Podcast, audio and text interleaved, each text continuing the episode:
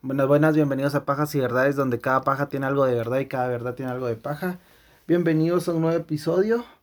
Eh, hoy vamos a hablar sobre un tema bastante yuca. Entonces, si de una vez aclaramos que es para mayores de edad, se va a relatar más que todo abuso sexual, psicológico y hacia menores de edad para que tengan sus precauciones, ¿verdad? Porque se supone que no hay güiros ni niños que tengan que estar oyendo esto, pero siempre hay alguno que otro Ajá. Uno que se escapa. Sí, los invitamos a nuestras redes sociales. Nuestras redes sociales son Pajas y Verdades en Facebook, Instagram, también estamos en YouTube, estamos en TikTok. Y en Twitter estamos como arroba y-pajas. Hoy conmigo está Jorge, así que por favor, presentate. Él ya había estado con nosotros tal vez que dos episodios, tres. Dos, nada Dos va. ¿Qué tal? Un gusto saludar a los compañeros, un gusto estar de nuevo. Y bueno, démosle al tema porque está, candente. Está duro. Y está conmigo también Ángel, que es su primo, compadre. ah, primo. primo, Entonces, presentate por favor. Bueno, hola, hola, ¿cómo estamos? Eh, pues nada, hoy es mi primera vez acá, espero eh, atribuirles algo bueno. Espera que no te duela. Como muchos del caso. Como muchos del caso. Ha pasado de verga. bueno, vamos a empezar. Y bueno, empezaremos. Se nos ha enseñado a hacer eh, caso a nuestros mayores. Muchas veces nosotros no cuestionamos las figuras de autoridad. Creemos que todo lo que ellos nos dicen que hagamos es para nuestro beneficio. Tenemos cierto respeto a nuestros padres, a nuestros abuelos, a los maestros, incluso a la policía. Si vivís en una familia religiosa, probablemente te hacen creer que el cura o el pastor, o bueno, no sé cómo se le dicen a los demás de religiones, vamos, pero eh, solo quieren tu bien. A veces el sesgo religioso no nos permite cuestionar, pero a veces esas figuras de autoridad utilizan esa posición de poder para hacernos el mal, para abusar de nosotros física, financiera, psicológica y o sexualmente. ¿Qué pasa cuando la figura de autoridad tiene a alguien tan manipulado y sugestionado que te volvés prácticamente su esclavo sin cadenas físicas? ¿Cómo salir de esa situación? ¿Cómo romper con esas cadenas? Y sobre todo, ¿qué hacer cuando a pesar de las pruebas y testimonios contundentes se cierran las puertas de los que se supone que te tienen que ayudar a que la justicia llegue? Esta es la historia de un sacerdote cercano a las élites que utilizó los secretos de la confesión para adueñarse de los silencios e impunidad, ah, perdón, para adueñarse de silencios e impunidad, que a lo largo de décadas abusó de muchos muchachos vulnerables que solo buscaban un poco de consuelo y guía. Esta es la historia de Fernando Caradima y la, y la parroquia El Bosque. Eh, no sé si sabían del caso o algo, un poquito. Eh, no, en realidad nada pero con la intro que acabas de dar, o sea, te das cuenta que es lo que hemos venido manejando de, desde que somos niños prácticamente los tres, de que estuvimos en un colegio religioso en el cual nos han dicho que, bueno, iglesia, iglesia, iglesia, vamos, sin tener vos la libertad de decir si me gusta, no me gusta, sino que vas porque vas, vamos. Y también como que, eh, o sea, te ponen así como que el padre es una autoridad que... Lo más alto y lo más puro. Exacto. Que son hombres de bien, vamos, y pues muchas veces puede que sí, porque tampoco vamos a por un pisado a meter a todos los pisados. En un cajón. De Ajá, en, una, en la misma bolsa, dijéramos. Pero hay veces que estos pisados como que se aprovechan. Sí, en primer lugar, ¿cómo vas a ir a contarle tus... Ahí sí que tus pecados, ¿va? a alguien. A alguien. A alguien externo, ¿va? Fíjate que le das un poder bien grande cuando vos decís, ah, es que, fíjese, ponete que alguien esté casado y, ah, fíjese que yo tengo una mi amante, ¿va? Y me la ando echando y puta el padre después como que no sé tiene ese poder de mira yo le voy a decir a tu mujer va o yo le puedo o sea chantajearte a vos ajá incluso con cosas que realmente no para qué contar para qué contar pero cuando vos sos güiro a vos o sea yo me acuerdo muy bien y, y, lo tengo muy presente porque cuando yo tuve que hacer la primera comunión yo no, literalmente no sabía que era masturbarse ni nada, era güirito, era un patojo de 8 o 9 años, va. Pero me decían, y mira, no te has tocado. Y yo, puta, ¿tocado cómo, vos? Yo pensé que, que, que bañándome, te lo juro. yo solito, pero si, ni modo que no me va a tocar, va. Puta, y, y yo me después me sentía sucio, vos. Y me estuve en la etapa de que cuando me pajeaba, me masturbaba, puta, terminá y a la, a la verga, Diosito me está viendo, vamos, y mierdas así. pero fíjate que ahí es, ahí es cuando, bueno, en mi caso, cuando yo también empecé, dijiste vos, me- yo me empecé a alejar de la iglesia porque no se lo iba a ir a contar al padre que me estaba tocando y tampoco se lo iba a decir a mis papás, Ah, vamos. huevos. Era así como que mejor me alejo un poco de la iglesia porque no quiero que sepan qué es lo que estoy haciendo con mi, conmigo mismo. Conmigo mismo. Ajá, No, y- contárselo a alguien más, vamos, a alguien Puta, que no y- conozco. Y vos tenés derecho a, a explorarte, vamos, o sea, es algo natural masturbarse y todo, ¿va? tampoco es de que toda la puta Todos la días, adolescencia estés ahí, ¿va? Pero es natural, o sea, es tu sexualidad, o sea, ¿y por qué tendría que ser algo malo? Bueno, pero nos estamos adelantando. Antes de empezar, quiero agradecer con eh, mis fuentes, que es más que todo el libro Los secretos del Imperio Caradima, la investigación definitiva sobre el escándalo que remeció a la iglesia chilena de Mónica González, Juan Andrés Guzmán y Gustavo Villarrubia. Y también al programa Informe Especial, este está en YouTube, eh, que es Caso Caraíma de la televisión chilena. El libro es muy bueno, pero, ¿cómo decirte? Un momento estás en 1950 y el otro estás en el 2011, vamos. Entonces los tiempos son El así. Ajá, muy grande. muy grandes. Entonces a veces como que te perdés, pero eh, es muy bueno. Son 666 páginas, cabal del número del diablo, vamos. Pero agradezco que me lo hayas resumido porque no creo que vaya a leer las Piensa que lo va a 600. leer. Fíjate que es bueno, pero, o sea, sí hay cierta, como que ya después redundas en los mismos testimonios, va. Y les aclaro que, podríamos estar, esta, este episodio va a estar como dos o tres partes, vamos a ver. Pero y, yo lo resumí, pero hay muchísimo más, o sea, hay muchos más testimonios, muchas más eh, encubrimientos, porque fueron prácticamente 20 años que este padre ah, actuó impunemente. Así que Entonces- si les da curiosidad también pueden buscar por su parte. Ajá, sí, sí. Y si me dicen, mira, es que te faltó algo, sí, es que me faltó porque, puta, si no, vamos a estar aquí una temporada y una vez. Y no es el caso, vamos, es tener un podcast nada más. Pero vamos a empezar. Fernando Caradima es el hijo de Jorge II Caradima y Elena Fariña. Jorge, o sea, el papá de, de Fernando, le llevaba 12 años ah, de diferencia a Elena. Ella era descendiente de Santiago Amenguay, que es uno de los héroes de la guerra de la Confederación Perú-Bolivia versus Chile, vamos. Eh, entonces estos, eh, ¿cómo decirte? Esta señora tenía como que el orgullo, no sé, como que se creía por, por su pasado, vamos. Pero la fortuna de, de este señor se la terminaron gastando en puras estupideces, muladas, entonces se acabó. Primer millonario que recibe su dinero y se lo gasta. Se, ajá, exacto, se fue a la verga todo. Ella siempre eh, fue creída y agrandada. Los, Fali- los Fariña eran pobres y Elena tenía que casarse con quien fuera para que se largara de la casa y pudiera aliviar un poco la situación financiera de la familia. Pero eso no la iba a hacer de menos. Se inventó que el padre de su esposo, Jorge, había llegado a Chile siendo cónsul griego, paja, y que su esposo no había nacido en Chile, sino que en Grecia, otra paja, huevos, porque así se distinguía de los pobres que habían nacido en Ta- Talcahuano. A los hermanos chilenos, si estoy diciendo mal las, eh, los nombres de los lugares, perdón, pero es que puta, sí están algo pisados para leer. Jorge tenía un carácter fuerte y Elena tenía las ganas de recuperar todo lo de sus antepasados. Se instalaron en Antofagasta. Tuvieron su primera hija, la cual murió de leucemia a los tres años. Jorge empezó a trabajar en un banco y la familia se mudaba seguido porque el banco eh, le daba pues eh, dónde vivir. En total los Caradima Fariña tuvieron ocho hijos. El padre apostó por el primogénito, porque en ese tiempo solo te daba para, para mantener a uno, vamos, aunque tuvieras ocho hijos. Y le apostó a este para que fuera militar, lo metió a los- un colegio de élite y a los demás los metió en escuelas o liceos públicos, no sé cómo. Liceos se le dicen. Como decir un instituto. Ajá, ajá. Un familiar relata que el padre tenía hijos favoritos y Fernando no era uno de ellos. Declaró, su padre lo maltrataba bastante y lo humillaba. También era un déspota con su mujer. Fernando se apegó a su mamá y le aprendió la personalidad magnética para tener a las personas atentas a sus relatos, cosa que le va a servir más adelante. Pero también tenía a su lado culero, el cual era que era, era muy chantajista. Lloraba y le hacía la ley del hielo a su esposo o a sus hijos cuando quería obtener algo. Algo que también aprendió muy bien Caradima y que más adelante le serviría para sus numerosas víctimas.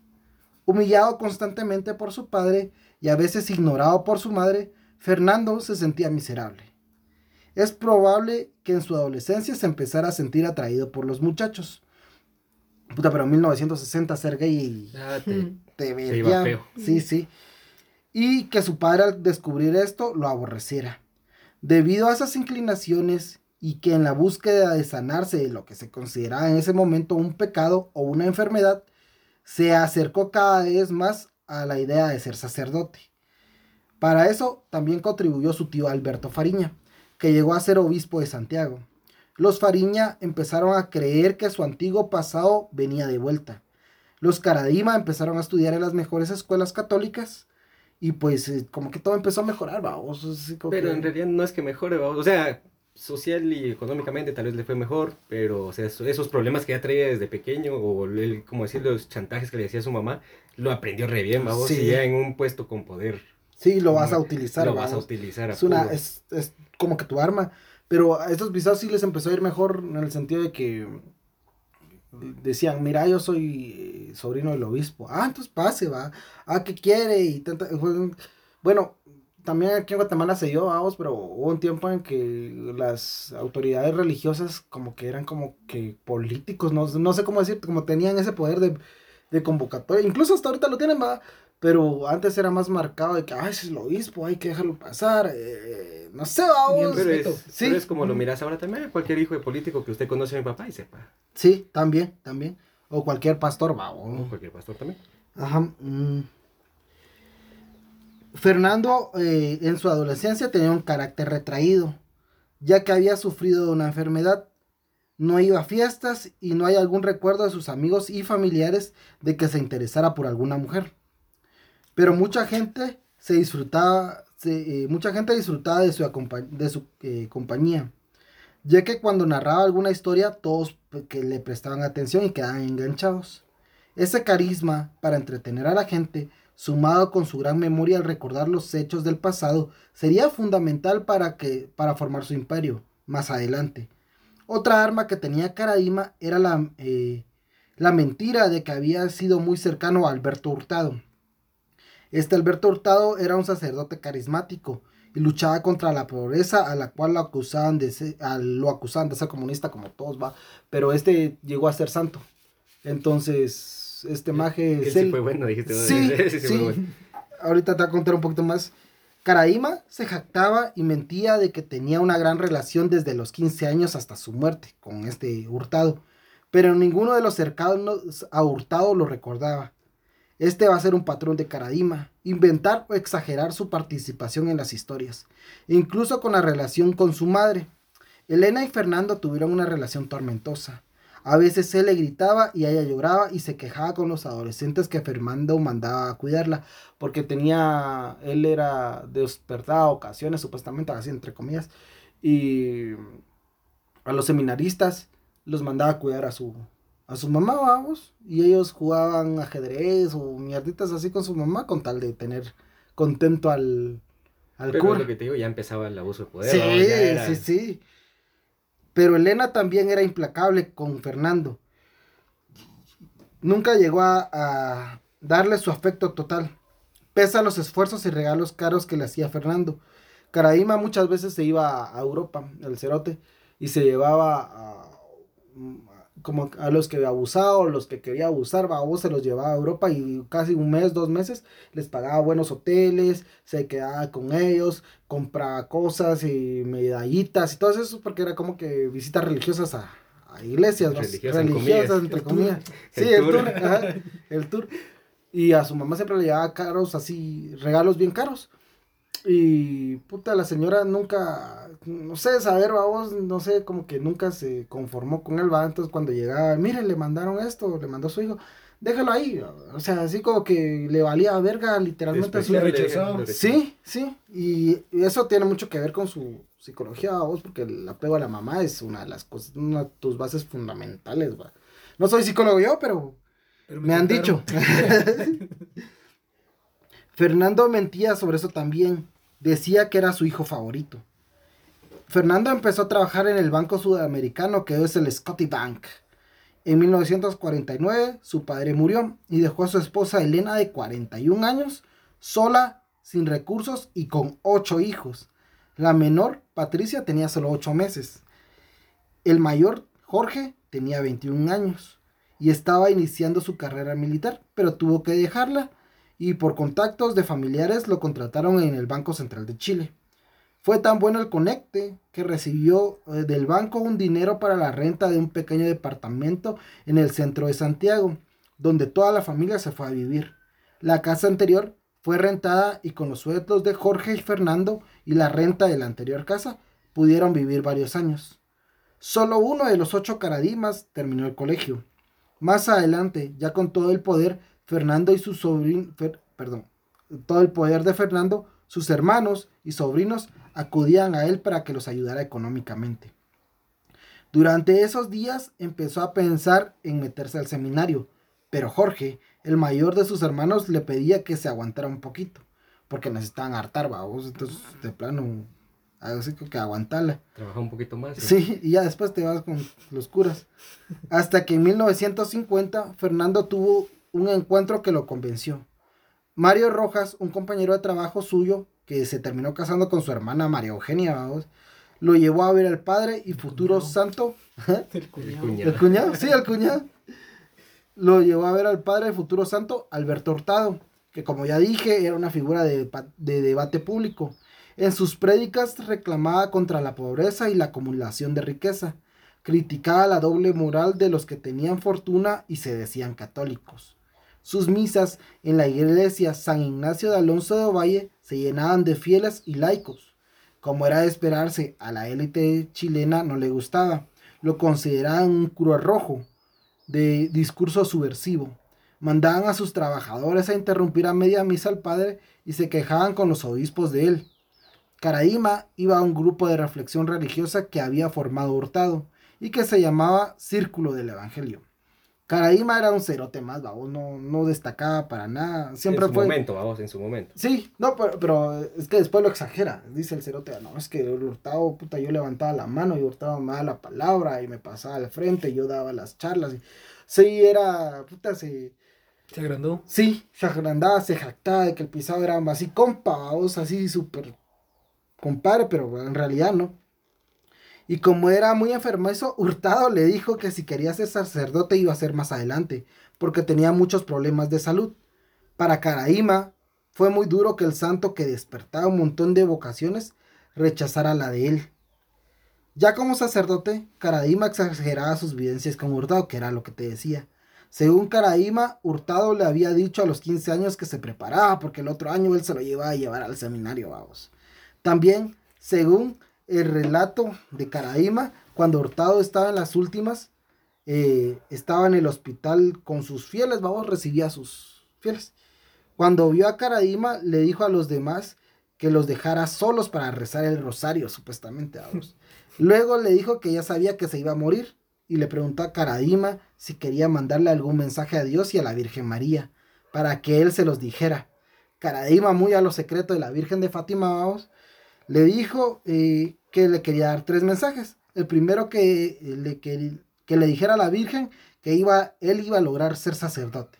El segundo que si la Virgen miraba a su papá en el purgatorio, porque el don acababa de fallecer, lo llevara al cielo. Y el tercero no lo reveló a vos, porque era entre él, Dios y el, otro padre. Ya no se sabe Ya no se así era el misterio. El chiquito.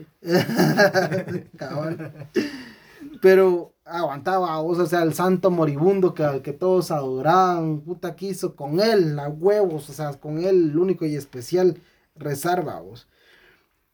Eh, estas y otras historias hacían que para un joven creyente y vulnerable, Caraíma pareciera ser un ser descomunal, alguien que estaba mucho más cercano a Dios que cualquier otro mortal. También, justo por eso, cuando este maje metía la mano en los genitales de los jóvenes, les creaba un dilema, porque los jóvenes tenían que tener mucha fuerza para ir en contra de todo lo que Caradima significaba social y religiosamente.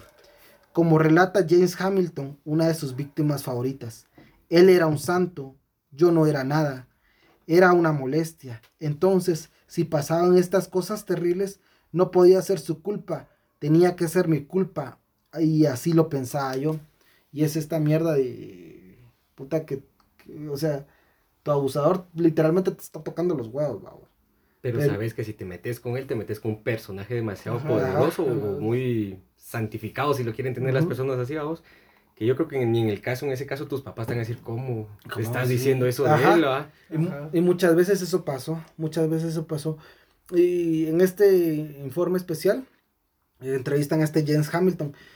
Puta, pero el señor ya es, doc- es doctor, vos, y tiene, no sé, creo que una maestría no sé qué. va. La cuestión es que el señor ya es un señor educado, ya es un señor grande, tiene, tiene tres hijos y tiene nietos y todo. Puta, pero cuando empieza a contar su historia, o sea, vos miras cómo se rompe, vos. Puta, y "Puta, ese señor no puede estar mintiendo, vos. O sea, puta, lo mirás y es así de que, no es que yo, tienen el acento chileno, va, yo no sé cómo es el acento chileno, pero puta, se empieza, empieza a contar y, y, y como que, puta, quiere llorar y sacarlo, a vos, y como que para, y a la verga, pero sí es bien impactante Y esa es que sabes que esa marca no se te va a quitar, ¿va? O sea, Sí. nunca vas a poder quitarte ese ni con de la cabeza, ni con psicólogos, ajá. Tal vez lo puedes superar, pero nunca Pero se te no. va a olvidar, jamás. O Y sea, siempre te va a recordar o despertar algo Ajá, en el momento que te y- afecte. No, y te va a afectar bastante, ¿va? o sea, este, realidad, ¿cómo, cómo hizo para eh, avanzar y tener familia vos, aún estando... ay, es que puta, eh, ahorita vas a ver, porque este señor, sí, su, este señor es el que, el, de sus víctimas, el que más sufrió, el de las víctimas que hablaron, vamos, Porque el que más abusó, de digamos. las que más, sí, el que más recurrió, se puede decir. sí, supuestamente, le gustaba mucho, incluso Caradima siempre fue, o sea, ponete vos, yo, vos no seríamos de su gusto, se podría decir. Él solo buscaba canchitos así de ojo claro, ojito claro, sin pajas. Y la parroquia, eh, qué suerte ser prieto. Qué suerte ser prieto en estos tiempos. Y mira, qué Sí, más, suerte mi piel humilde. El pelo quishpín. sí, a a huevos, mi herencia. Herencia de como Sí, mo. Puta, pero, o sea, eh, eh, había un clavo muy grande. ah, En ese tiempo era mucho más, eh, ¿cómo decirte? Tabú. El tema sexual de las homosexuales y todo, vamos. Y mucho menos lo de la iglesia. Pero eh, esta parroquia El Bosque estaba, está, mejor dicho, en una zona de élite de Chile. O sea, los vecinos son los más poderosos. Puta, hubo un pisado que no me acuerdo cómo se llama, pero era millonario, pero millonario, sí, millonario, a vos, o sea, de- sí, billetú. Y cuando empezaron las, acusaciones las acusaciones contra Caradima, él fue a presionar a los fiscales a decirle que, que se apuraran a, a resolver esa mierda porque Caradima era inocente y que, que se apuraran o si no iban a ver cómo él se ayudaba con la demás gente, vamos. Así como que diciendo, bueno, me lo sacan ese pisado de ese vergueo porque si no se lo Pero es va a que eran las llevar". familias más Porque tradicionalistas, vamos. vos. Ujú. Y eso es lo triste, porque imagínate todas sus víctimas, la verdad es de que nunca pudieron decir nada. Porque Mira, eso sí. es lo malo para una persona que es abusada, vos, de que en lugar de que los apoyen, al final de cuentas piensan que las personas son la- las que los causan, va. Cuando en realidad, pues obviamente uno de adulto es el que llega con intención de hacer daño, va. Sí. Eh, No, y también eh, lo que vamos también es que como un cura, vamos, como un cura va a usar de, de alguien, va. Y en ese informe especial también, cuando van a entrevistar a la gente en la parroquia, un pisado se pone bien bélico, así como que, como putas que no sé qué, y empieza a empujar a los reporteros y tanta mierda. Puta, pero o sea, sí lo defendían a capa y espada. Y más que todo en esas élites de, de los países, vamos, son cosas de que si abusaron de tu hijo y vos sos un millonario, se oculta, vamos. Entonces eso no va a salir nunca a la luz que un hijo de un millonario fue abusado por el padre, vamos.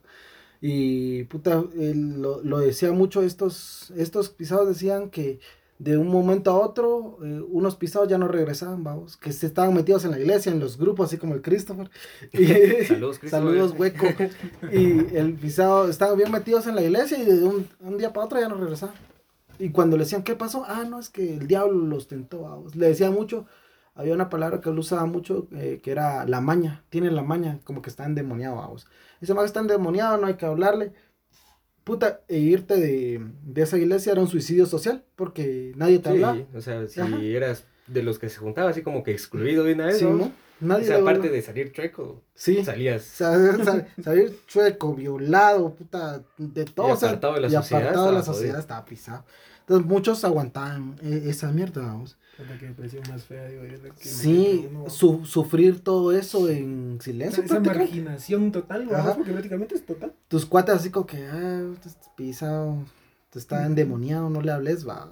Ey, ya viste que en esos tiempos era de que decían que estaban demoniados y, ay, no, aléjese, Ah, va, sí, porque sí. se, me va a pegar.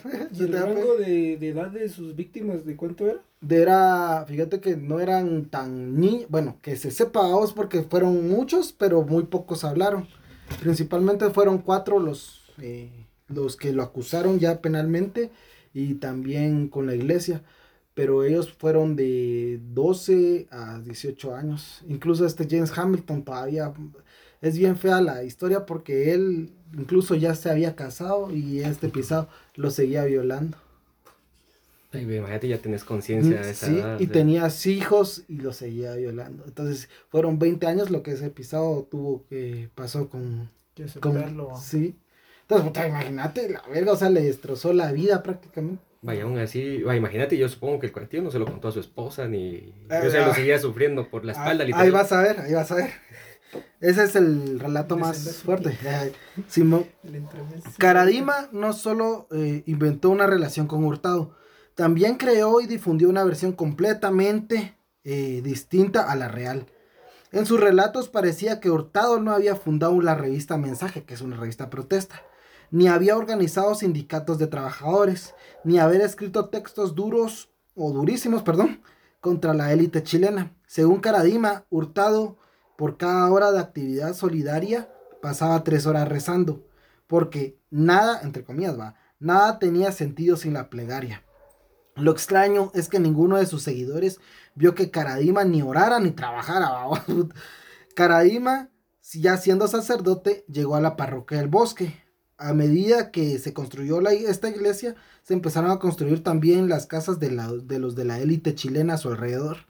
Era como un barrio. se, se blindó, se puede decir. Sí, O ¿no? sea, él llegó y los que sus allegados Eran- construyeron. Se asentó. Puta, y también aquí no mucho toqué ese pedazo a vos, pero hubo una investigación sobre los dineros que le dan, porque le dan verga, o sea, las ofrendas eran así de 100 mil, bueno, el pechos pesos chilenos, si lo convertimos a quetzales, son, o sea, 100 mil ya, ya es poco, o sea, es menos, vamos, pero, o sea, sí le llegaban 100 mil de un millón de pesos, y así, así, puta, y todas esas lo usaba para irse Era lo que decías para irse con su mamá. Ah, para, Para ir a llevarse tour a los niños Ah, de sí, Cristo. sí, se lo lleva, pero los pisados decían que puta iban a comer a los mejores restaurantes de París y así abajo bajo la Torre Eiffel y puta iban a Berlín y o sea, Sí, se Sí. los ganaba bien. de sí, Sí, o los sea, sí, sí, era ahí sí que era como que tu sugar Vos, pues, vamos, se, se- se iba con los niños, pero se llevaba a los papás o solo a los Solo a solos, los solos, giros. sí. Es que es, ponete en el lugar de los papás, Pero vos no dejarías ir a tu hijo con. No, pero es que yo ya, ahí sí que se va a oír muy, Simón,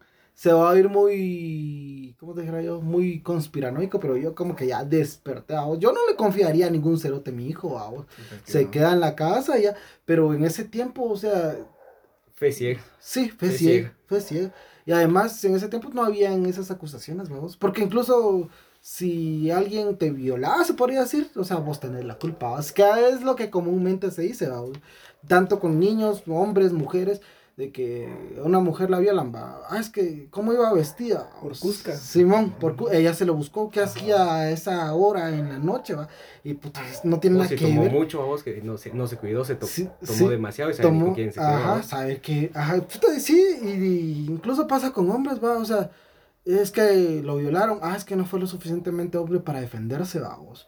Puta, y qué sabe si lo verguearon o cosas así, vamos, es muy Sí, es feo. un contexto que no sabemos, vamos. Ajá, pero puta, o sea, yo tampoco digo que hay que creerle así al 100% a la víctima, vamos. Pero puta, o sea, tampoco echarle la culpa a ellos o ellas, va, de que las, eh, de que de que fue pasó culpa algo. de ellos. Sí, no fue culpa de ellos. Eso me estaba poniendo a hablar con mi cuate cabalmente, vamos. Que el cuate decía, puta, a mí me criaron de que si yo miro a una mujer desnuda, la veo pasar y que se vaya, vamos. O sea, no tiene nada. Yo no le voy a tocar las nalgas, no voy a ir atrás de ella a, a, a violarla o a hacerle algo, ¿va? O sea, que pase y ya, yo con mi vida, decir con mi vida, no, eso no me da El derecho a mí. de ojo no te lo quitas, Pues- pero, pues sí, pero ya pues, más de algo ya no Sí, sé. puta, y, pues, vas viendo, vas en la calle normal y miras a alguna mujer o un hombre desnudo, así, puta, esta pisada, qué putas, no sé, qué le pasa. Y no es como que te vayas a bajar y a preguntar qué le pasó. Sí, porque a vos te pues, pueden echar el sí, muerto. exacto. Apareces grabado en un video ahora y Ajá, miren, acosador. acosador, sí. Simón. Ahí sí estamos jodidos. Simón, incluso, no sé, bueno, aquí en Shela hubo una vez que una chava se desnudó y, y pasó de la terminal a, Ah, por la rotonda del Burger King. Ajá, es un tramo céntrico, para los que no son de Quetzaltenango, es un tramo céntrico y bastante largo, ¿va? Pero ella dijo que había hecho, es para que una penitencia, no sé qué le habían dicho, pero nadie la tocó, nadie la violó, nadie, nadie le hizo nada. ¿va? Pero por, por penitencia salir desnudo y correr en la calle como que no mucho. Como que no- Sí, o sea, sí, o sea, está mal, pero lo que voy es que por lo menos no le hicieron nada a vos, todo, o sea, eh, la reacción de la gente fue de, "Puta, ¿por qué estaba? O sea, uno se sorprende porque no es algo, No es algo no común normal, ver, ajá, dijiste. no es algo común ver. Pues sí, entonces, eh, llegó a, las- a la iglesia en septiembre de 1952. No hay pruebas de que él quisiera salir del bosque, ni testimonios que indiquen que haya intentado ser obispo, cosa que habría logrado fácilmente, vamos. Caraíma parece haber tenido claro que no podía exponerse tanto.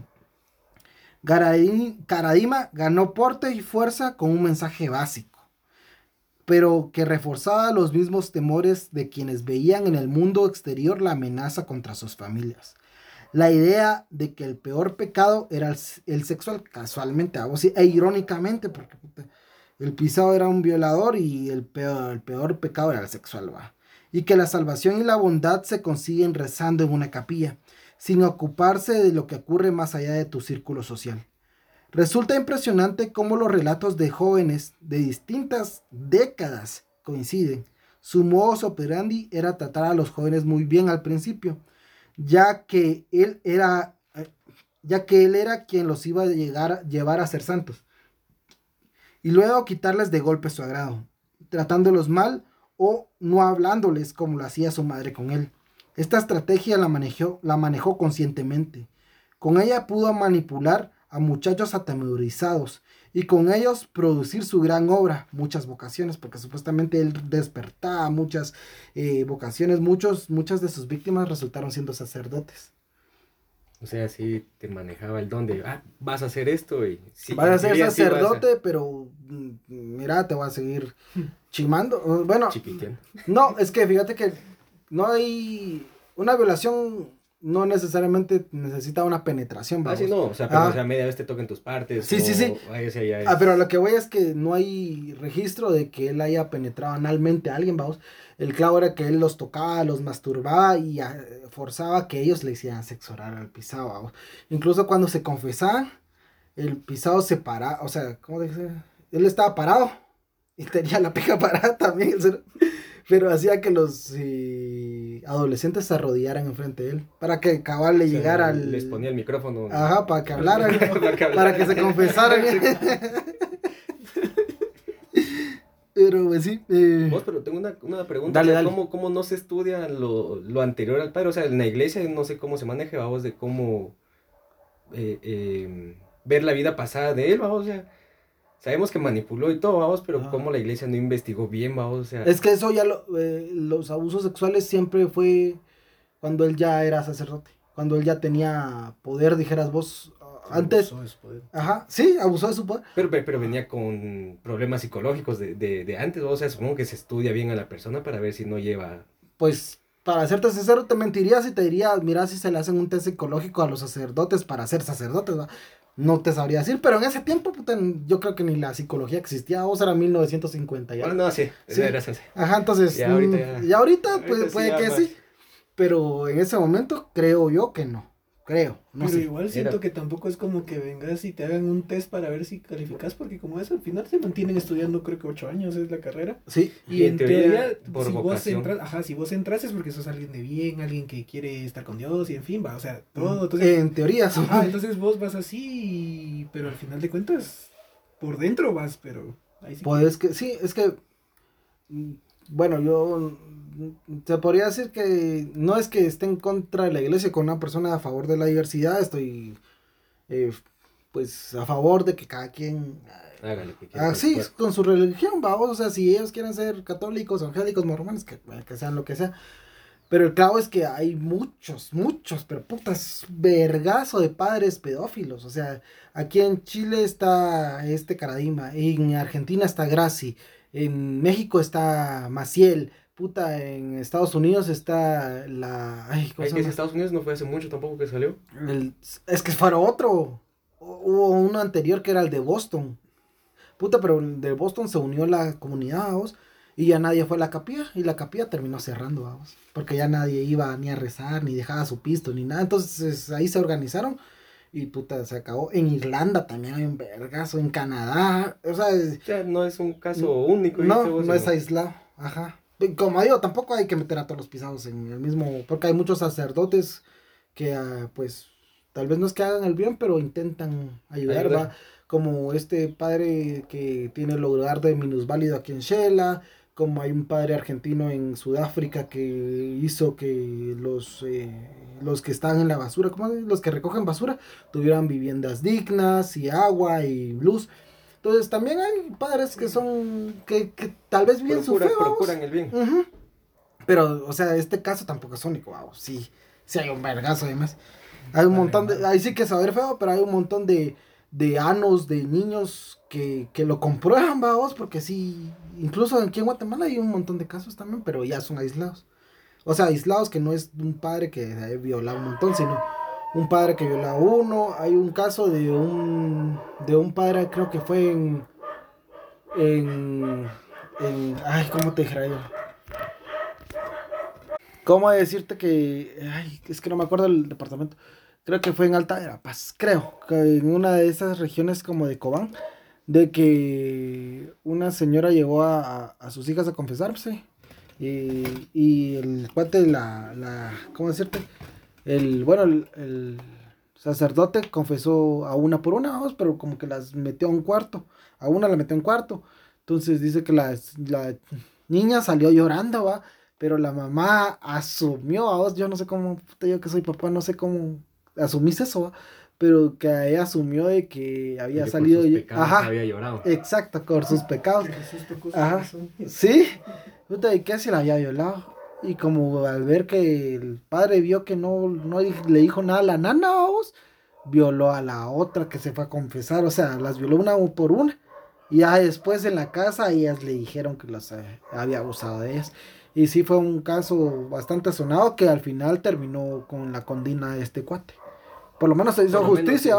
Puta, pero, o sea, perdón, yo sé que estoy juzgando algo que no viví, vamos. Pero puta, o sea, bien hubiera podido evitar que por lo menos violara a la otra cuirita. Sí, porque si hubiera saliendo te dijo, ¿qué te pasó? ¿qué te pasó? ¿Por qué estás llorando? Contame, Pero también es la relación padre-hijo, vos tal vez ellos no tenían la confianza, las niñas no tenían la confianza en ese momento de contarle algo, y también ha de ser traumático que te violen, vos. Sí, pues, pero, o sea, pero le preguntas qué tiene, o sea, qué le pasó, o sea, sí quieres indagar en por qué estás llorando, Ajá. O sea, no por gracia de Dios vas a salir llorando, vos. Pues, bueno, sí, pues, fue la gracia de Dios. La gracia, es, es que ella podrá haber dicho, por la gracia de Dios está llorando que se, se quitó todos sus pecados, qué sé yo, vamos el pensamiento mágico es muy poderoso, por desgracia. Pero bueno, eh, eh, Luis Lira, una de sus víctimas que resultó siendo sacerdote, declara, a él le importaba un comino la vocación. Nosotros éramos un número para demostrar su santidad. Y su santidad era una coartada para su perversión. Caradima era tan Cristo que podía ver la vocación en otro antes de que él mismo la percibiera. Era tan, Cristo, perdón, que nada de lo que hiciera podía ser malo. Y por eso los jóvenes lo veían mentir, gritar, humillar a otros, ventilar intimidades y tocar morbosamente a los laicos y cléridos y seguían creyendo, creyendo lo santo. Llegado el momento, los jóvenes aceptaban que la voluntad de Dios y la de Caradima eran una sola. Porque el maje te decía, o sea, vos vas Póngate vos, yo, cualquiera, vas a la iglesia X con tal de ir a rezar o no sé qué. ah, no, vos tenés vocación. yo, nunca quiero ser padre, ah, que tengo mi novia. Vos tenés vocación. Venite, que no sé qué te. Así te jalaba. Mira, vas a descubrir que tenés vocación, vamos. Y ahorita los jalaba, los jalaba, los jalaba. Y ya después descubrían otras cosas, vamos. Pero terminaban siendo sacerdotes. Y mucha mara que, ah, yo quiero ser padre, que no sé qué, ah, vos no tenés vocación. Entonces, no. Pero si yo. Sí, Es que sí solo es porque soy prieto. Pero sí está difícil, vamos, porque o sea, al final le hizo su, su séquito, o sea, Eh, ¿Se de, considera una secta? de personas a las que él quiso meter porque sabía que los tenía silenciados, Ajá. y que iban a estar a la par de él sin ¿Y importar ¿Cuál lo que era su método de silencio? ¿Cómo así? O sea, el chantaje que utilizaba para decir, bueno, no hablas, va. Porque es que ponete en. Bueno, tiene mucho cariño y va a estar más adelante, pero vos ponete. eh, se divorciaron tus papás, sos un adolescente, estás pasando por un momento traumático a vos, en el cual vos eh, buscas un apoyo, ¿va? vas a la iglesia buscando ese apoyo con Dios, con el Padre, bueno, más que todo con Dios, va. Y este maje te manipula, te dice, Simón, es que es normal, no sé qué, así poquito a poquito te va haciendo la idea de que el maje es alguien de bien y en eso te agarra los huevos, ¿va? Entonces hay un choque muy, muy vergas, vamos, o sea, sí, hay un choque muy vergas, muy vergas, literalmente. No, es- ¿sabes cómo se me figuraba? Tenía de los huevos. Sí, los, literal, es que sí, los tenía, literal los tenía de los huevos, eh, Figurada. figurada y, Figurada y- explícitamente, vamos. Pero se me figura mucho a estos tipos, estos cerotes de que, eh, no sé si has visto estos TikTok de que, es que te, ah, es que terminaste con mi amigo, los chapulines, vamos. Chapulín. terminaste con mi amigo, es que no te merecía, te engañaba, así como que Ah, la va engatusando y después ya así como que, pero con un final, ajá, pero venite, va, dámelo, a mí, vamos.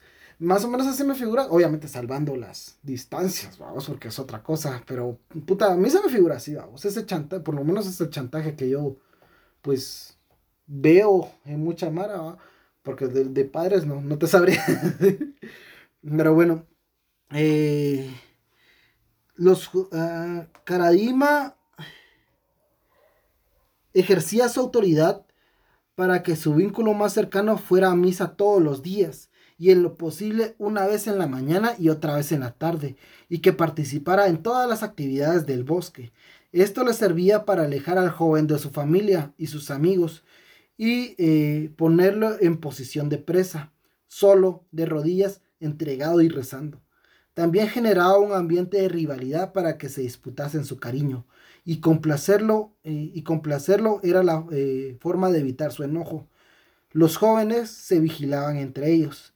En 1975, no, 56. Bueno, no sé, es que puta aquí dice en el en Mal de clase. Sí, mal teclazo. Dicen 19.756. Entonces vamos a poner que era 75 76, no sé. Juan Antonio Rabat dejó la presidencia de Acción Católica, la cual, cual era la asociación de, como el grupo de jóvenes de, de la iglesia del bosque, vamos, sin decirle nada a nadie. Cuando Caradima se enteró de que ya no volvería, gritaba que a José Antonio se le había metido el demonio que no había oído el llamado de Dios, al igual que el joven rico, ese- esa metáfora vos, de que, de que cuando le, un joven le dice a Jesús que, que tiene que hacer para seguirlo, y él le dice que venda sus chivas, y el Que deje todo y lo siga. Ajá, exacto, que deje todo lo siga, va, esa es la metáfora que él siempre usa. Eh, mm, y que miles de almas se perderían porque el maje no quiso, vamos. Lo mismo pasó más tarde con Gonzalo de la Cuesta. Irse de la parroquia significaba un suicidio social, ya que el silencio era total y el alejarse, eh, el alejarse era un castigo eh, para cada endemoniado. El bosque estaba a un paso de ser una secta. En 1978, los seguidores de, seguidores de Caradima golpearon a un muchacho de su mismo grupo, acusándolo de ser reclutador del Opus Dei, que buscaba llevar, eh, que al- por cierto al Opus Dei también le va a tocar su episodio, esos episodios, que buscaba llevarse fieles de la parroquia.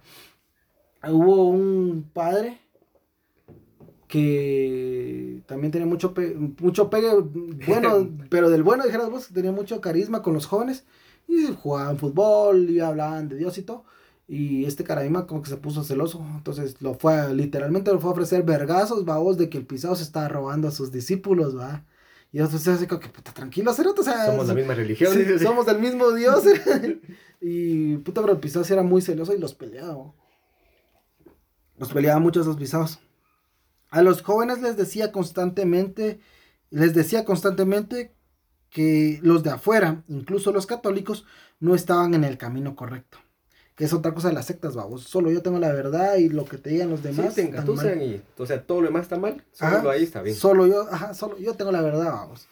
A Caraíma le gustaba ser siempre el centro de atención, más si este era de la élite chilena. En una ocasión, Denise Luz, Luciene Sanfuentes, que era viuda de un gran ag- agricultor, que era millonario, vamos, era una viuda, esas sugar mamis que te querés conseguir, vivía a la par de la parroquia del bosque, pero ella no se confesaba ni iba a misa con Caradima, ni tampoco allí. Le decía a sus familiares que tenía la sensación de que el sacerdote sobreactuaba. En otras palabras, le parecía falso. En 1999 a Denise le detectaron cáncer y le anunciaron, le anunciaron un año de vida. Ella le dijo a sus hijos, cuando me muera, no quiero que Fernando Caradima me haga la misa. Cuando Denise murió, la familia le pidió al padre, Alfonso Vergara, que le despidiera en la parroquia El Bosque, que era la que le correspondía, porque cuando vos te... no, yo no sabía eso, pero cuando vos te morís, cuando vos querés hacer tu fiesta de 15, cuando vos querés... eh, es el sector por donde vivís. Ajá, es el sector. pues, Yo pensé que vos elegías, ah, mira, a mí, mándame a la catedral, vamos, o mándame por allá, por San Nicolás. Pensé que era así, pero no. Es, si yo vivo acá eh, por la zona 3, me toca Sagrada Familia. O si vos vivís por el parque, te toca eh, catedral. Catedral. Ajá. O sea, no es. Calvario, el Calvario. El y Calvario, Calvario. No es que vos elijas. Yo no lo sabía vos, la verdad. Bueno, entonces eh, le tocó la, la parroquia El Bosque. La, la iglesia se llenó para la misa porque su hijo Alejandro García U- Huidobro en ese entonces era diputado y por lo mismo se miraba buena parte de, la élite chilena. Antes de comenzar la misa, un yerno de Denis entró a la sacristía para ver si el padre Vergara necesitaba ayuda con sus lecturas, vamos. Caradima estaba allí visiblemente molesto. El yerno de la difunta le preguntó al padre Vergara qué ocurría, y éste le respondió que Caradima no le permitía hacer la misa, porque la quería celebrar él, argumentando que esa era su parroquia. El yerno le dijo, Denis no quería, no lo quería usted, si quiere, ayude al padre Vergara. Caradima le respondió, no sea ignorante, los sacerdotes no ayudamos, concelebramos. Y el yerno le respondió, lo que quiera, pero la misa la hará el padre Vergara. Caradima debió aceptar a regañadientes la decisión de la familia García. Los actos de soberbia y de manipulación que se permitía a Caradima solo se pueden explicar por el fuerte respaldo que, se que sentía de parte de, la, de parte de la jerarquía de la Iglesia Católica chilena, porque la Iglesia no revisó ah, los estatutos de Pía Unión, que era la organización que había creado eh, este maje. Porque también si vos querés hacer una tu organización, tenés que tener ciertos estatutos del Vaticano. No sabría decir. No, por eso yo Ah, te digo, yo tampoco sabía, pero supuestamente, o sea, si vos querés ser... Hay que inscribirla, vos. Ajá, hacer si vos querés- Hay que inscribirla también como un negocio, algo así. Ajá. Si vos querés eh, ser los santos de, de Shela, vos tenés que pedirle permiso al Vaticano. El Vaticano te manda los estatutos y vos tenés que cumplir con esas ciertas reglas para crear a los santos de Shela, vos. Entonces es un verga así, la burocracia, vamos a ver qué putas. Mucho proceso, mucho proceso. Sí, sí. No investigó lo que Caradima hacía en su parroquia. Por el contrario, se aceptó que el bosque siguiera siendo una isla en la que solo él pudie- pudiera dirigir espiritualmente y confesar a los muchachos de su parroquia que llegaban al seminario. En 1983 empezaron los rumores de los abusos de Caradima. Así lo recuerda Francisco Gómez eh, Barroilet, Barroilet. Hay muchos apellidos en Chile que son yucas de... Ya escuché que es algo complicado de leer. quien fue secretario de Caraíma por dos años y que después de ver besuqueos, toqueteos y entender cómo Caraíma intentaba manipularlo, se fue de allí. A Gómez lo llegó a visitar Juan Edwards, un amigo que también se había ido del bosque, y le preguntó si quería firmar una carta en la que se le acusaba a Caradima de abusos. Recuerda que eran cinco o seis firmas. Francisco firmó. No supo más del asunto hasta que en 1984 Gómez le pidió a su amigo Juan Otzel, ex seminarista jesuita que trabajaba en el área de prensa del arzobispado, que averiguara qué había pasado con la carta. Oldsell le contestó que la carta se recibió, se leyó y se rompió y se botó a la basura. Francisco Gómez le preguntó si valía la pena enviarla de nuevo y Otzel le respondió, mientras esté acá Barros, no vale la pena. Juan Barros fue obispo castrense y le cumplía todos los caprichos a Caradima. Caradima también puso a sus, no, a sus hombres de confianza como Andrés Arteaga, Francisco Fresno y Rodrigo Polanco, que estuvieron eh, en el arzobispado y también en el seminario como formadores. Con sus hombres de confianza en puestos claves del arzobispado y el seminario, Caradima inició un periodo de 20 años de gran influencia sobre la iglesia chilena. En esos 20 años fue intocable y los abusos se multiplicaron sin control. El pisado formó a, los que lo iban a encubrir. Es lo que te decía, que hizo su séquito de personas de confianza y ¿quién lo iba a bajar ahí? Nadie. Nadie, y también los mandaba al arzobispado de Chile, de Santiago, y los que formaban los sacerdotes también eran sus... Eh, sus allegados. Sí, sus, sus súbditos se podría decir, es que allegados es como que hay una relación vos ganas algo, yo gano algo, pero... Ah, porque este sí solo él, solo él gozó. Sí, solo él gozó, literal. Pero, a saber, vos es que es un vergazo. Eh. Como digo, si quieren más leer más, porque... fueron 20 años de estar... Sí. De ser intocable y de darse el gusto que... Que quería, vos, con los güiros que quería, es que, puta, uno se pone a pensar y... Bueno, estos son los que hablaron, vamos. Y los que no hablan, puta, o sea, sí se se dio... Generación tras generación de, de niños, dijiste vos. No, y cuando empezaron a salir los testimonios, hubieron los primeros abusados, dijeras vos, que no, se, no salieron a la luz, pero dicen estos cuates que sí lo denunciaron, que los relatos coinciden, vamos, de que pisaban pues, que hubo de, de principio como que la cagaba el cerote, como que eh, le ganaba el corazón, de, que te chantajeaba, pero después, no, hombre, tranquilo, que aquí, que allá. Ya después se volvió duro el pisado, ya te manipulaba como, o sea, como psicópata. Caradima se volvió un experto en distinguir a los muchachos vulnerables. despegar, de, puta, desplegaba sus armas y eran su amabilidad, su autoridad y su consuelo, acogiendo y estimulando de modo de, levantarse primero como guía, luego como maestro y finalmente como un reemplazante de la figura paterna. Esto sucedió con James Hamilton y es el, como te decía, su víctima preferida. Incluso en los careos, él no quiso, como decirte, todos dijo, no, estos pisados como que no los conozco, los vi de lejos y algunos sí, pero con este pisado sí, sí, yo fui su director espiritual, sí, no sé qué, pero y después decía, no, es que hay cosas que no se pueden decir porque... O sea, sí lo dijo. No, no, lo, dijo, pero, sí lo pero no lo negó. Ajá. Y muchos dicen que este cerote de Fernando sí está enamorado de este James. O sea que sí, sí era su, su víctima, una de sus víctimas preferidas, vamos.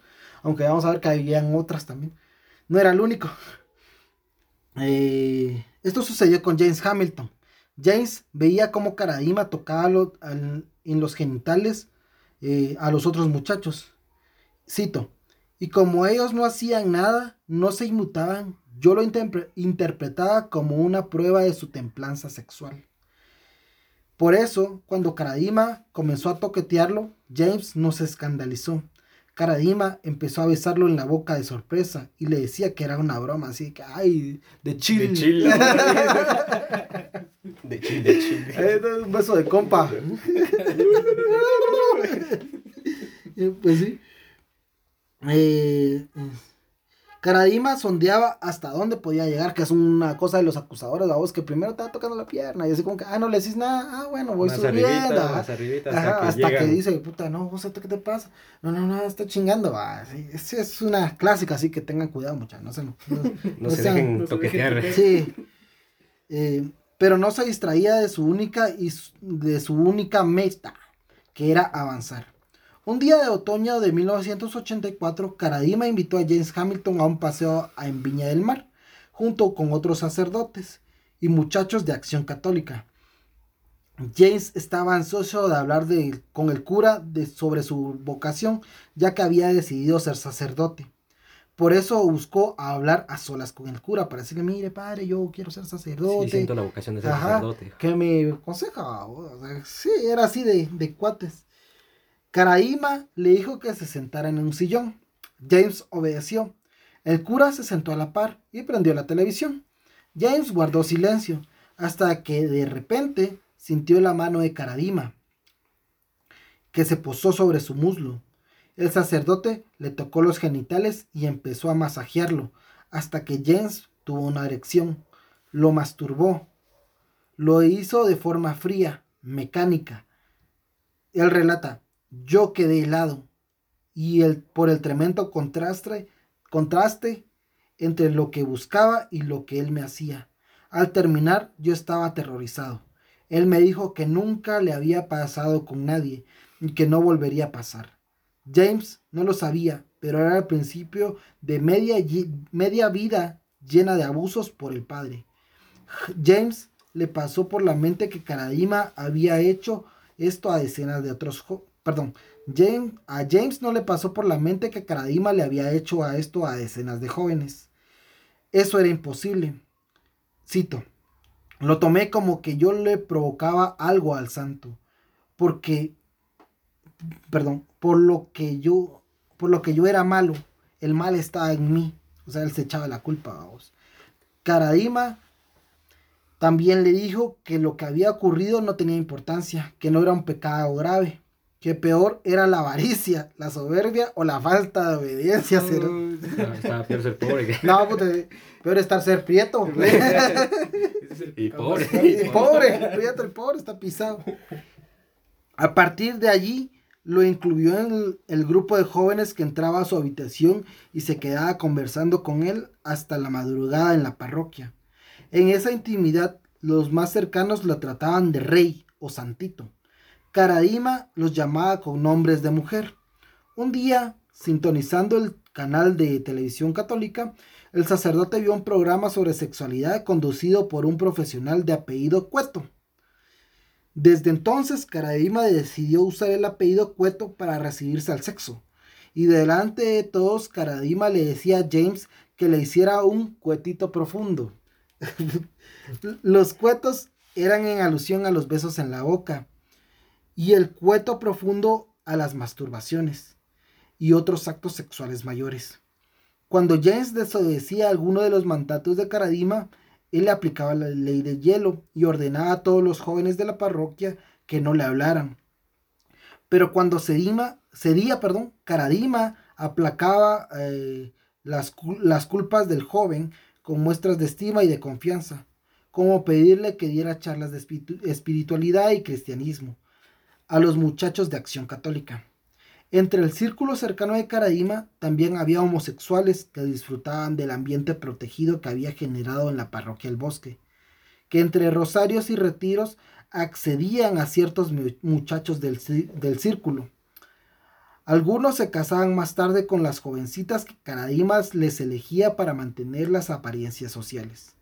Los muchachos tenían la idea de que mientras más cerca estaban de Caradima, eh, perdón, tenían la idea que mientras más cerca estaba Caradima de ser ungido santo, más cerca estaban ellos mismos de la santidad.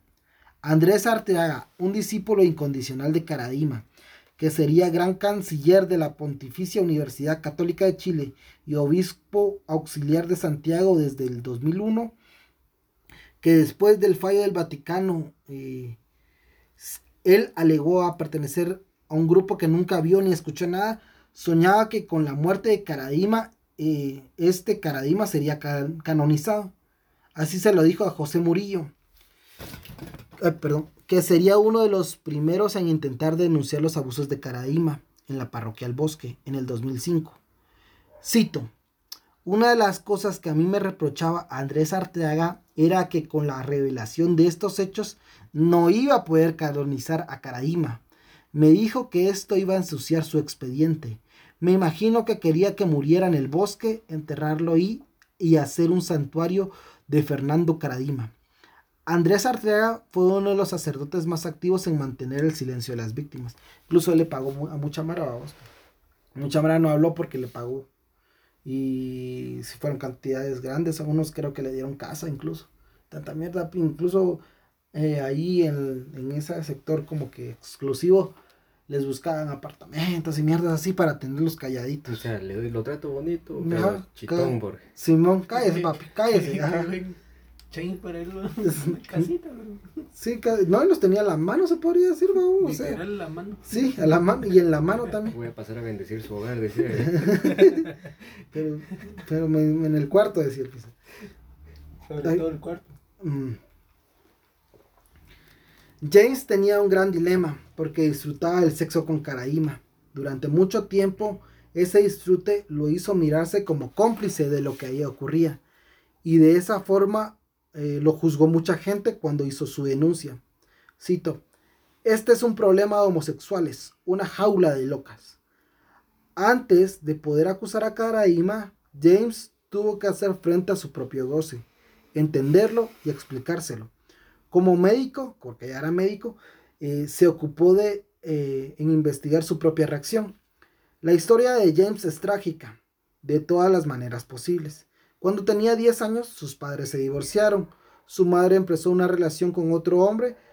Al poco tiempo, eh, perdón, empezó una relación con otro hombre al poco tiempo. Pero en el año nuevo de 1976, el padre de James regresó a la casa y mató a su padrastro. James estaba presente. El asesinato fue un escándalo y su padre obviamente terminó en el bote, vamos. Pero eso no fue todo.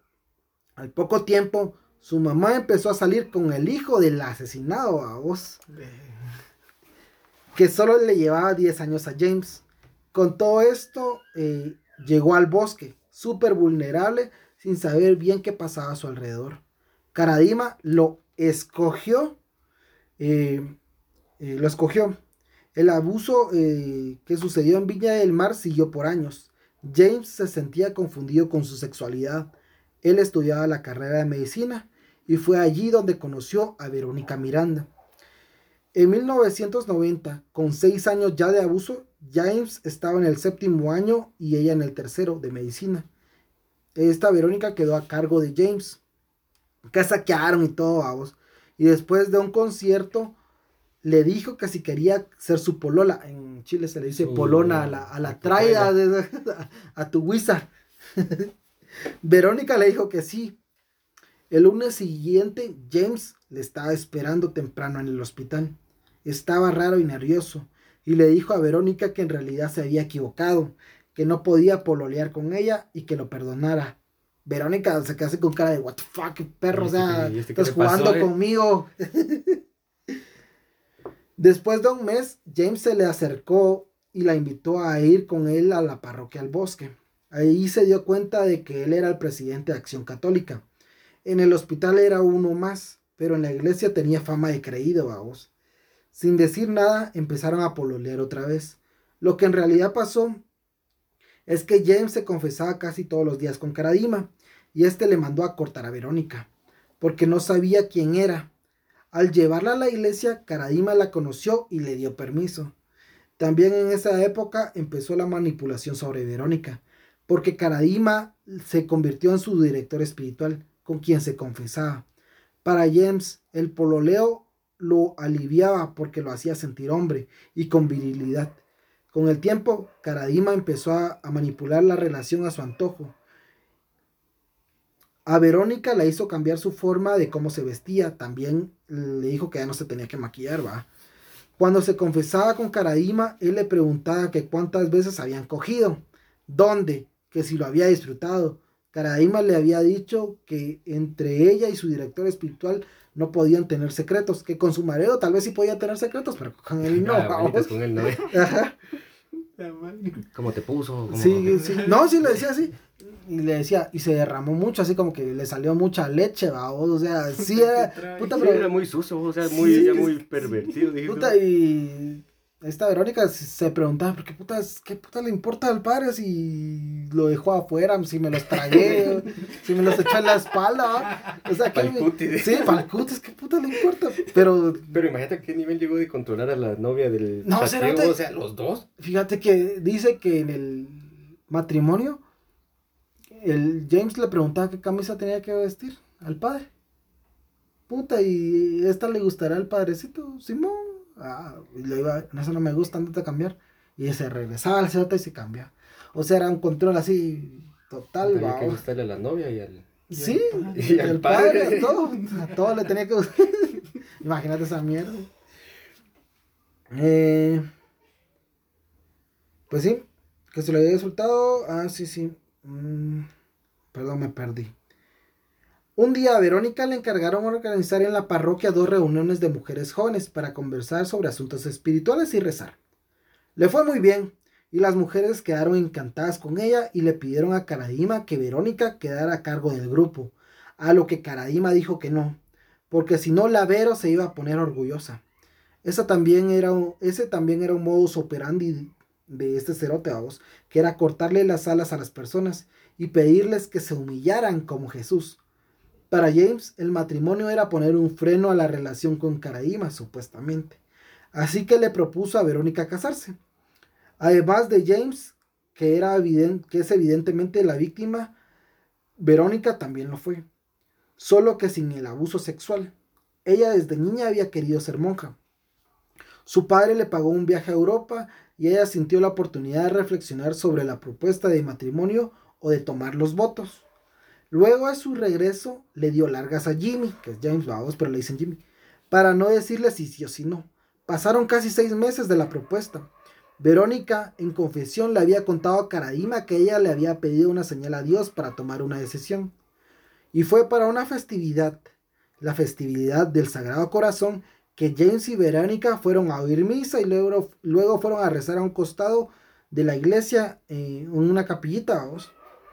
Cuando sin mediar palabra, James la tomó de la mano y le puso el anillo especialmente, que él mandó especialmente hacer con los rubíes que habían pertenecido a su abuela.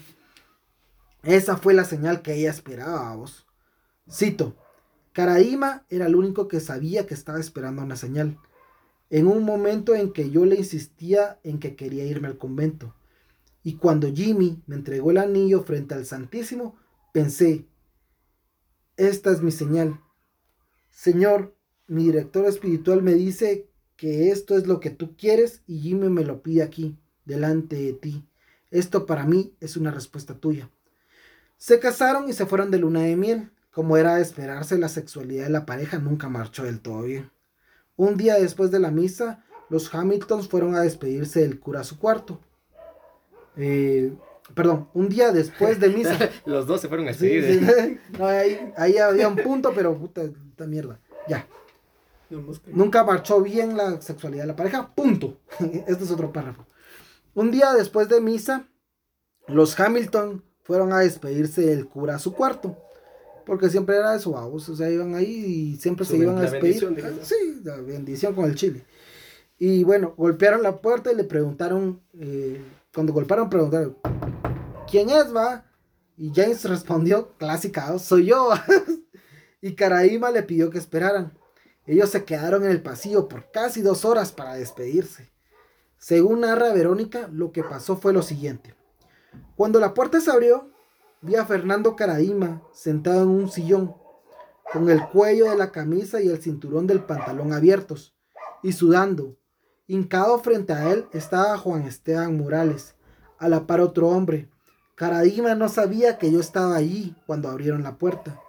Cuando me vio hizo una seña y entre varios me tomaron y todos me hablaran. Fue muy impresionante. Porque escuchaba voces pero no sabía lo que estaba pasando. Me decían, sí, aquí está la máquina donde el curita estuvo haciendo ejercicios. Por eso está tan cansado. Pobrecito. Parece que se le subió la presión un poquito. Y se le desabrochó el pantalón en ese. Y vos- Era para ventilar. Era es, para ventilar. es que si vos lo miras es tan irreal, o sea, vos decís, no, pico, están cogiendo o algo. Pero bueno, y la presión y estaba des- de- como descansando ahí con Juan Esteban. Por eso estaba todo transpirado. Lo estaban ayudando a hacer ejercicio. Sí, Simón está haciendo cardio. Y hablaban y hablaban, sin que Verónica hubiera pedido explicaciones o respondieran. Pero esto no era nuevo, ya que en la parroquia hacían lo mismo cuando alguien estaba donde no tenía que estar. Caraíma puso a vivir a los Hamilton cerca de su control, y eh, cerca de la parroquia también, parroquia también. Durante los siguientes 10 años los Hamiltons tuvieron tres hijos, pero la relación era casi nula. Para ver a su esposo, Verónica tenía que darle la cena y dormir temprano a los niños, los dormía a las 8 supuestamente, para luego manejar hacia la iglesia a la misa de 8. Cuando nació su primera hija, se trasladaron a una casa que el papá de Verónica les había dado, que estaba lejos de la parroquia, y James ya no podía llegar a, a, tiempo a la misa, cosa que enojaba mucho a Caradima. Pero además de eso había otro motivo, ya que James le había dicho en confesión que se sentía atraído por su cuñada, que vivía en el mismo condominio y él, eh, el, enamoramiento de James por su cuñada se había vuelto una obsesión. Caradima vio el peligro y decidió cortarle, eh, cortarle las alas y cortar todo eso de raíz, ya que le compró un apartamento frente a la parroquia y ahí se mudaron los Hamilton. Puta lo que te digo, o sea, tenía el poder, el cerote para. Tiene pisto, poder y todo. Mira, dominó a la pareja por completo. Puta, le dijo, mira, no te güeyes, venite para acá, aquí te compro una casa. Y se las compró. el pecado de allá. Sí, ajá, puta. Eh, James estaba deprimido, deprimido, cada día más agotado. Empezó a considerar el suicidio y decidió ir con el psiquiatra. Incluso James todavía le fue a reclamar al padre una vez y fue con una psicóloga y la psicóloga le dijo que tenía que, entre, que, que no sé qué tan aconsejable será, la verdad. Confrontarlo. Confrontarlo. Y le fue a decir que lo perdonaba y que no sé qué, vos y que pura mierda por lo que le había hecho, pero que él quería sanar y tanta mierda y se fue. Y pues no sé qué tan aconsejable será porque no soy psicólogo, no voy a opinar, pero por lo menos, no sé, no creo que... No, ¿Para qué quieres ver otra vez a tu agresor? Exacto. Pero bueno, no soy psicólogo yo. Mm, mm. James no le dio el nombre del psiquiatra a Verónica y cuando cambió de profesional tampoco se le dio. Esto era porque sabía que en confesión ella le podía decir a Caradima y éste intervendría. Por esos años la pareja hizo un viaje a Europa. James estuvo ansioso e irritable. Decidió hablar con un monje y, fue, y fueron varias horas de conversación. De allí salió aliviado, casi alegre. Verónica relata que al enterarse Caradima eh, de esto, eh, se puso desesperado. Quería saber el nombre del sacerdote, su descripción, la ciudad del monasterio, la ubicación, todo. Todo empezó a derrumbarse en el matrimonio y también para Caradima, como suele suceder por una estupidez. En el colegio del Verbo Divino, la doctora Pilar Vigil y su marido estaban dando charlas sobre sexualidad. Caradima estaba furioso, argumentando que eso no podía ser posible porque ellos no eran especialistas. Caradima quería que Verónica, la esposa de James, hablara con Pilar y su esposo, sin mencionar a Caradima, por supuesto, a vos, para que dejasen de dar las charlas. Verónica creyó que estaba jodiendo y se rió. Caradima se puso rojo de la ira y le, le contó lo sucedido a James. En privado, James la tomó fuerte del brazo y le gritó, No vuelvas a desobedecer al padre. No quiero ver otra vez esa actitud en ti. En todos los años de matrimonio, nunca había pasado nada igual. Ella le dijo que lo perdonara y que no volvería a pasar. James cumplió el encargo y reprimió a la doctora Vigil, pero fue allí donde Verónica despertó eh, se podría hacer que despertó a vos y empezó a cuestionarse los últimos años sin lograr entender todo lo que estaba viviendo. Y esa es la primera parte de la historia de Caradim. Esperamos que les haya gustado. La otra parte también se va a grabar hoy, pero va a salir la otra semana para que tengan contenido. Pues nada más conclusiones que tengan hasta ahorita de lo... Me quedo ansioso del, del, de pasó con Verónica, sí. de Porque sí, costó que se diera, o sea, después, ¿cuántos años me dijiste? 10 que... Como 10 cuando ya estaba casado. Sí, sí. Y 10 años después despertar, vamos. Sí. ahorita que sigamos ya.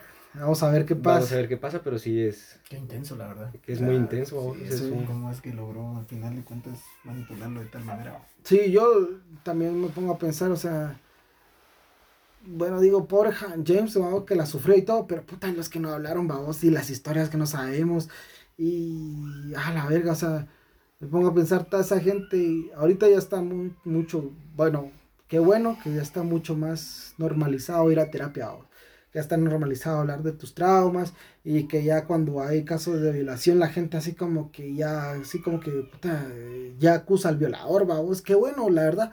Siento Cuesta todavía porque no es que lo, lo hagas de una vez, ¿verdad? Si se toman el tiempo para pensar bien si lo quieren hacer. Sí, creo que no tenemos la cultura de la denuncia tampoco, tampoco. Pero siento yo que se estaba, se avanzaba bastante. Puta, pero en esos tiempos, imagínate, o sea... era un tabú, y te reprimían todavía. Simón, y sí, era, lo que decías, va, que ya estaba llegando a pensar en el suicidio, vos, que ya ese era un caso... Sí, la depresión muy... La depresión muy... No, y sentirte culpable, vos, porque el maje se sentía, no, es que de plano yo estoy perturbando al santito, vos, o sea, aquel es el bueno y yo lo estoy seduciendo, vos, imagínate, un güiro, vos, no sé. Pero, no sé, ¿quieres aportar algo más? ¿No? ¿Vos tampoco? Eh, por el momento no. Seguimos bueno. en el siguiente. Vale, entonces los invitamos a que se unan a nuestras redes sociales, eh, Pajas y Verdades en Facebook, Instagram, también estamos en TikTok y en YouTube, y también estamos en arroba y-pajas en Twitter. Eh, y pues nada, los queremos mucho y siempre pues estamos pendientes y ahí los esperamos para la segunda parte. Adiós. De. De.